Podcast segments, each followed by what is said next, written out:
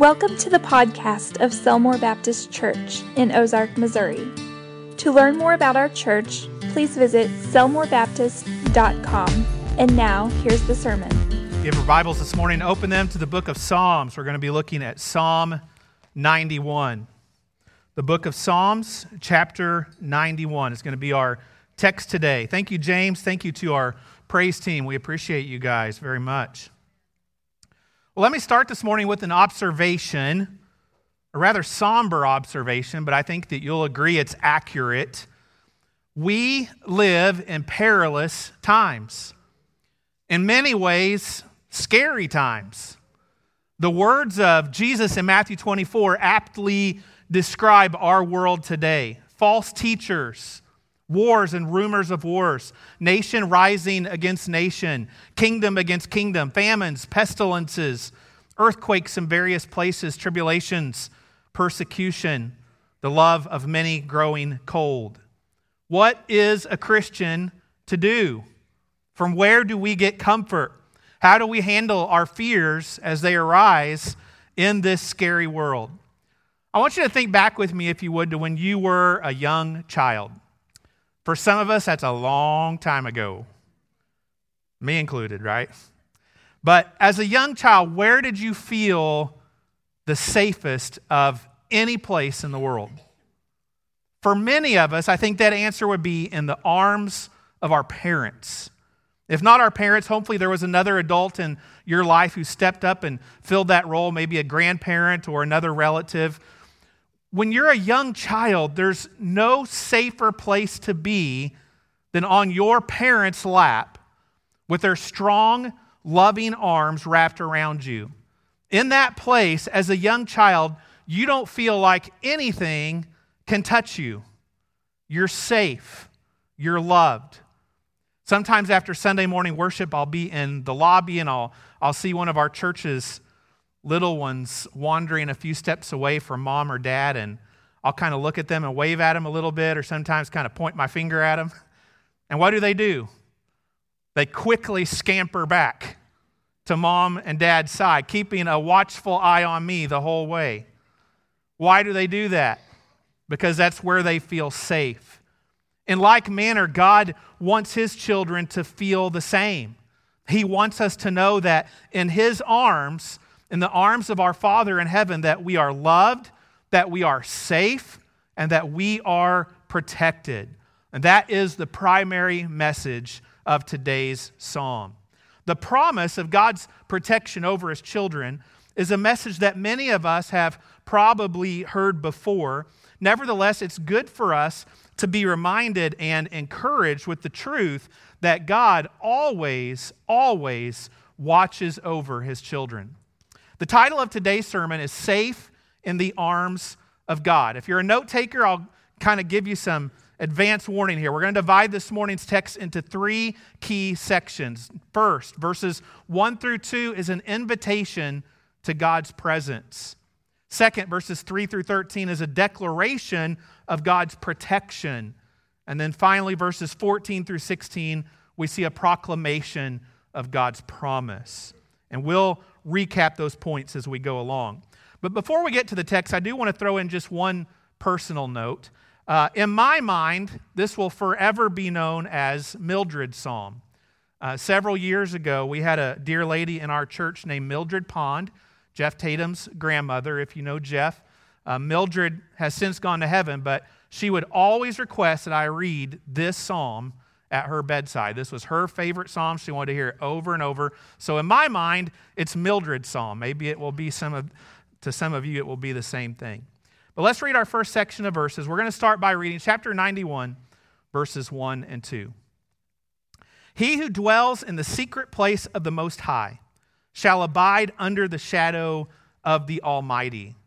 I will say of the Lord, He is my refuge and my fortress, my God, in Him I will trust. These first two verses comprise an invitation to God's presence. The first thing I want to point out about this verse, rather, these verses, is the phrase secret place. Oftentimes, we point out the biblical emphasis on public worship on gathering with other believers, and rightfully so. The Christian life is meant to be lived in community. We need the fellowship and accountability of our brothers and sisters in Christ. There's no such thing in the New Testament as a lone ranger Christian. What we do in this place, joining ourselves to the body of Christ, is extremely important. There's no doubt about that. At the same time, the Bible also talks about our relationship with God consisting of a personal or private component. Yes, there are times when we need to be with other believers, but there are also times when we need to be alone with God, to come into the secret place and pour our heart out before Him, to dwell in His presence, just us and Him.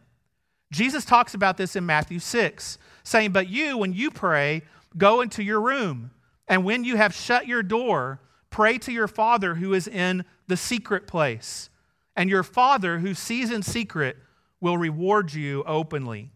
The idea of coming into the secret place, to enter God's presence and spend time with Him, is called different things by different people. Some people call it a devotion, some people call it a quiet time, some people literally call it entering their prayer closet. Whatever you call it, coming into that secret place, spending time alone with the Lord in His Word and in prayer is a vital component of spiritual health. There is no way that we can have a healthy relationship with the Lord if we don't spend time with Him. In verses 1 and 2, God is in essence inviting us into His presence. He's saying, Come, child, dwell with me in the secret place. Sit on my knee. Let me put my arms around you. Abide under my shadow. God's shadow here represents his presence and his protection. Like the shadow of a mighty oak shields a man from the withering heat of the summer sun, so God's shadow shields us from the trials and tribulations of life in this world. And notice the response of God's child in verse 2. I will say of the Lord, He is my refuge, my fortress, my God.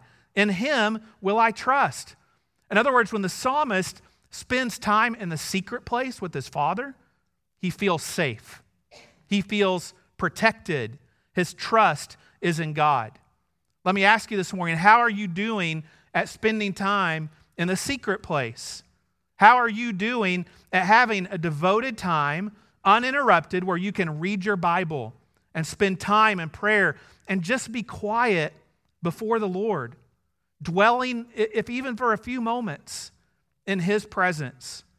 If you've never adopted the spiritual discipline of the secret place in your life, or if it's grown lax, I'd encourage you to start making that a priority today. Find a time, find a place, find a rhythm or routine that will allow you to consistently spend time alone with the Lord in Bible study and in prayer, and then commit yourself to that time. Don't miss it. I truly believe that much of the fear and anxiety and stress and depression that you and I experience on any given day can often be directly attributed to how little time that we spend alone with God. God is inviting you today come, dwell in the secret place of the Most High, pull up a chair and stay a while. Get out of the sun of this brutal world and come into my shade and rest. Once we make a regular practice of coming to Him in the secret place, then we'll find, as the psalmist, that God is our refuge, that He is our fortress, that we can trust Him with everything in our life. As we move on to the next section of our passage, we see another important truth. Not only does God invite us into His presence, but He also protects his children. Look with me, if you would, now at verses 3 through 13. It says, Surely he shall deliver you from the snare of the fowler and from the perilous pestilence. He shall cover you with his feathers, and under his wings you shall take refuge. His truth shall be your shield and buckler. You shall not be afraid of the terror by night, nor of the arrow that flies by day, nor of the pestilence that walks in darkness, nor of the destruction that lays waste at noonday. A thousand may fall at your side, and ten thousand at your right hand, but it shall not come near you. Only with your eyes shall you look and see the reward of the wicked. Because you have made the Lord, who is my refuge, even the Most High, your dwelling place, no evil shall befall you, nor shall any plague come near your dwelling. For he shall give his angels charge over you to keep you in all your ways. In their hands they shall bear you up, lest you dash your foot against a stone. You shall tread upon the lion and the cobra, the young lion and the serpent you shall trample underfoot. These verses that we just read comprise a declaration of God's protection. Aren't you glad for God's protection over your life? Probably every one of us here today could tell at least one story in which we know the only reason we're even still here is because of God's divine protection. I would submit that for every example of God's protection over our life that you and I know about, there are probably a thousand other things God has protected us from that we never had any idea. God is good, and He protects His children.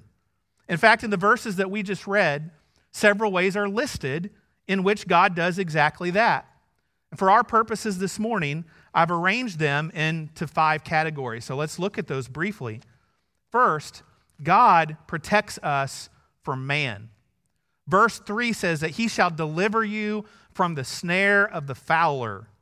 The imagery that's used here depicts us as a little tiny bird and God as the big papa bird protecting us under his mighty wing from the hunter who is trying to snare us, who is trying to trap us, trying to catch us. The point is that God protects his children from the schemes of wicked men. We see this in the lives of biblical characters such as Joseph, such as David, such as Daniel, such as Paul. We even see it in the cross that God has a way of taking what man means for evil and using it for good in the lives of his children. Do you have a person in your life who doesn't like you? A person who is gunning for you?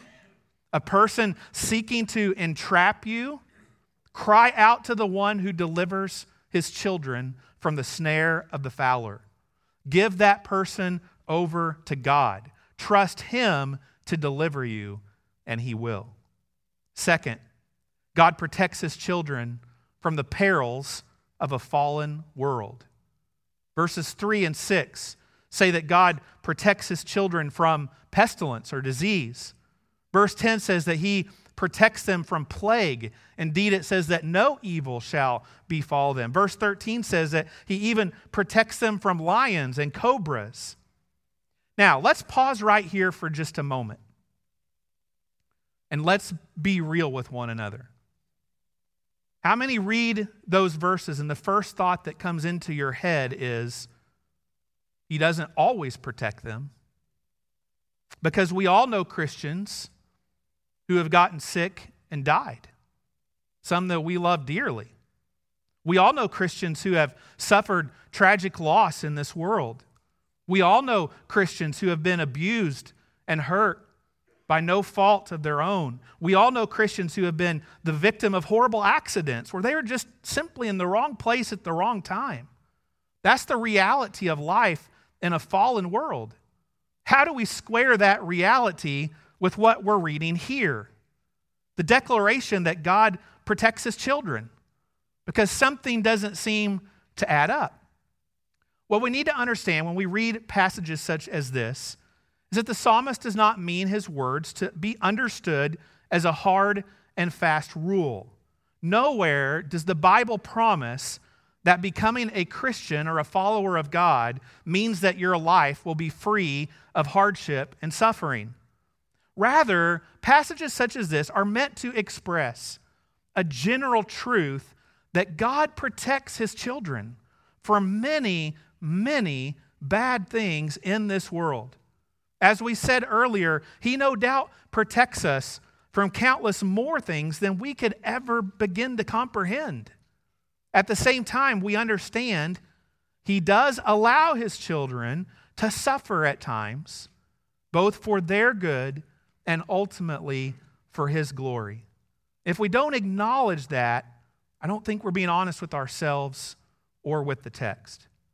Nevertheless, praise God for all the ways in which He does protect us from the perils of a fallen world each and every day. Third, God protects His children from the judgment of the wicked. Verses 7 and 8 speak to this, saying that a thousand wicked men may fall on one side of God's child and 10,000 on the other side, but God's punishment, or as it says, his reward on the wicked, shall not come near his child. Now, that child may look around and see the carnage all around him, but God knows how to protect his child in the middle of that carnage, even as he punishes the wicked. 2 Peter 2 speaks to this same idea, pointing out that God expelled the fallen angels from heaven, casting them down to hell, even while he preserved the faithful angels in heaven. It also points out that God saved Noah and his family in the ark, even while he destroyed the rest of the world.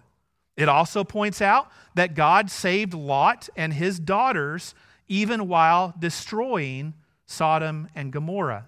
In like manner, that passage teaches us, God knows how to judge the wicked, even still today, without harming the righteous in the process.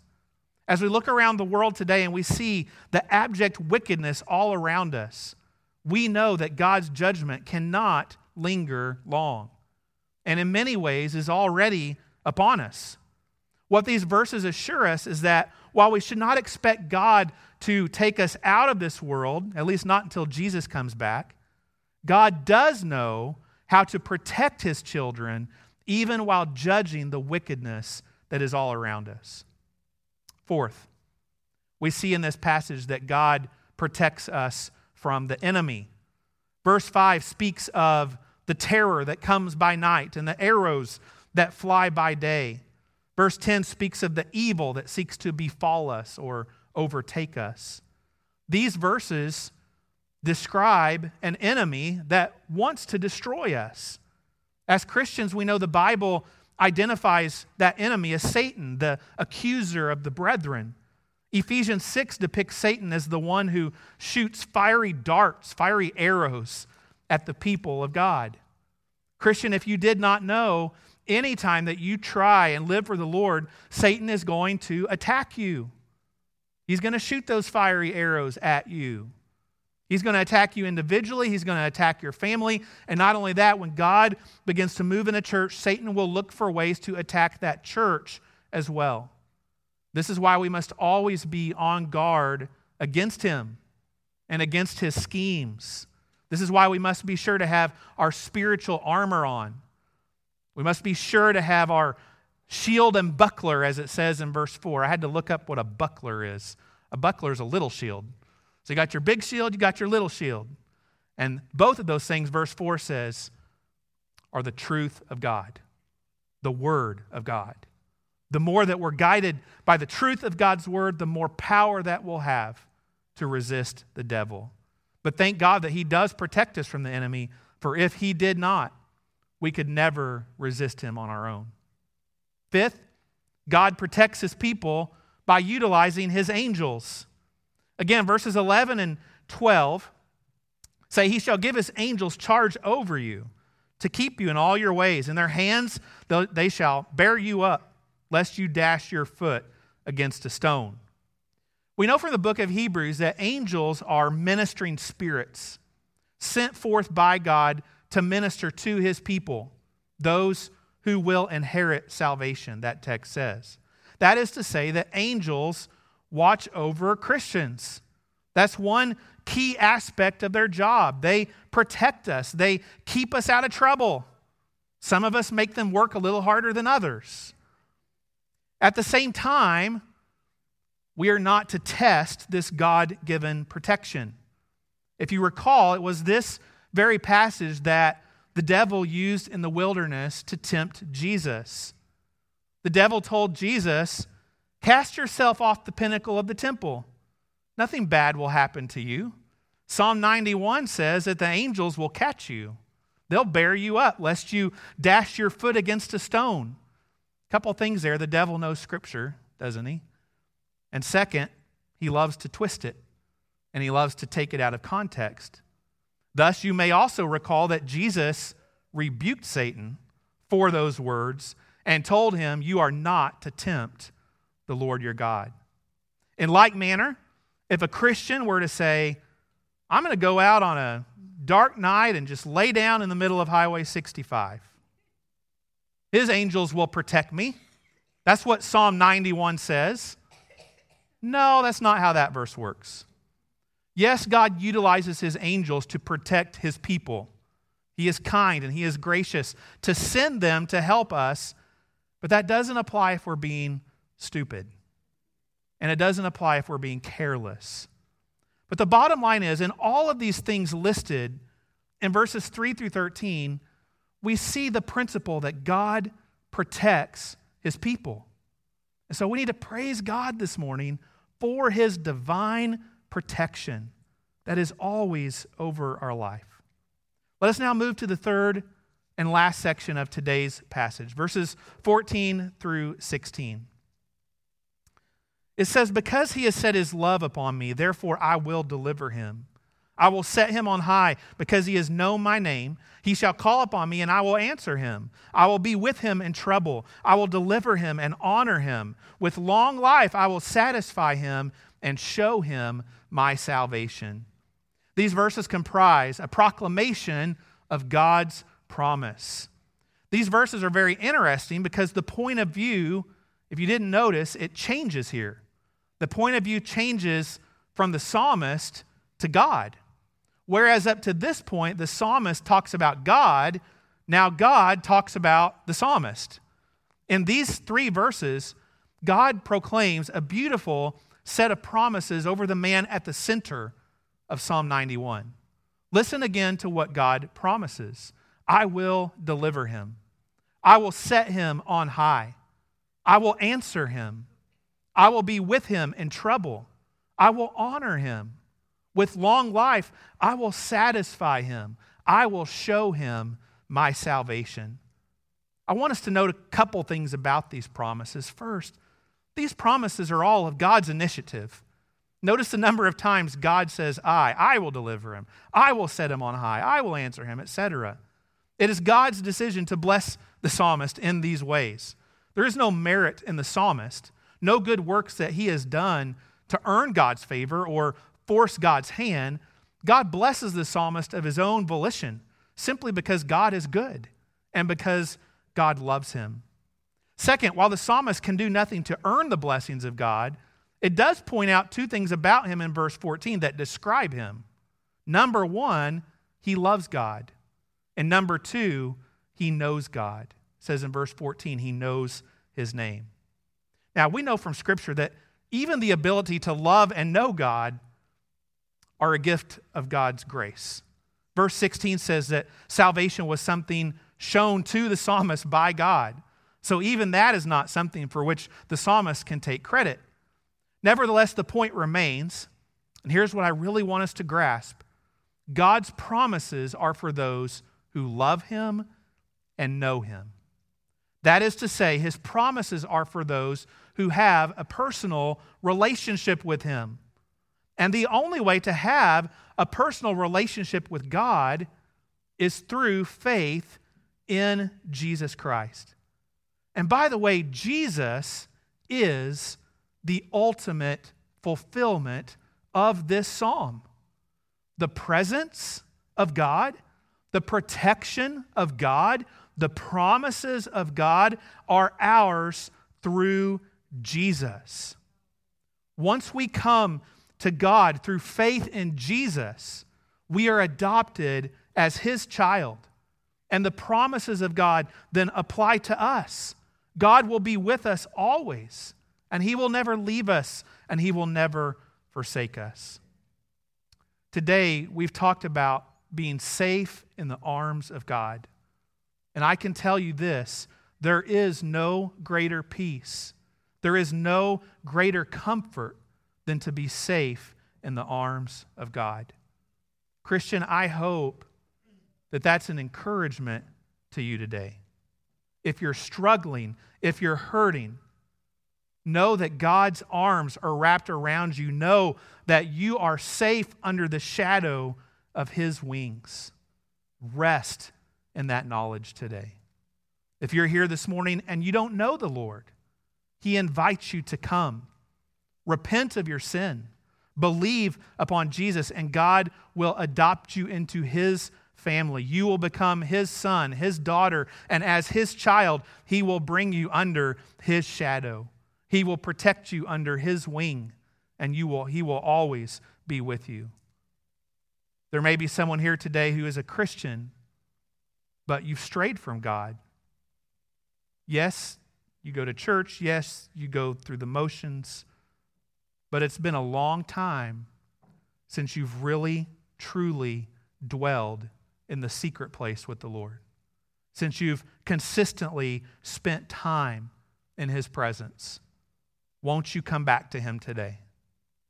He welcomes you with open arms. Just say, Lord, I'm sorry for neglecting my relationship with you. Forgive me. I want to be close to you again. Help me to draw near to you. And if you do that, He will forgive you and He will welcome you back into His presence. He is your Father and He loves you.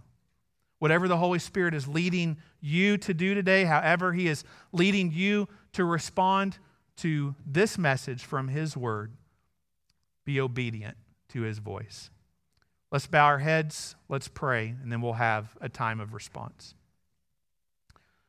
Father, we come to you now and we thank you for the 91st Psalm. We thank you that you inspired the author to write it thousands of years ago and that it is just as true and trustworthy and applicable today as it was the day it was written. Thank you, Lord, that your word speaks deep into our heart. Now, Lord, I just pray that your Holy Spirit would minister your word to each and every heart in this room, that your Spirit would apply the word to each and every situation and scenario that's represented in this room. And if it is your will for anyone to publicly respond to you today, that you would give them the courage to come and to do that. Lord, we commit this time of response to you, and it's in Jesus' name we pray. Amen.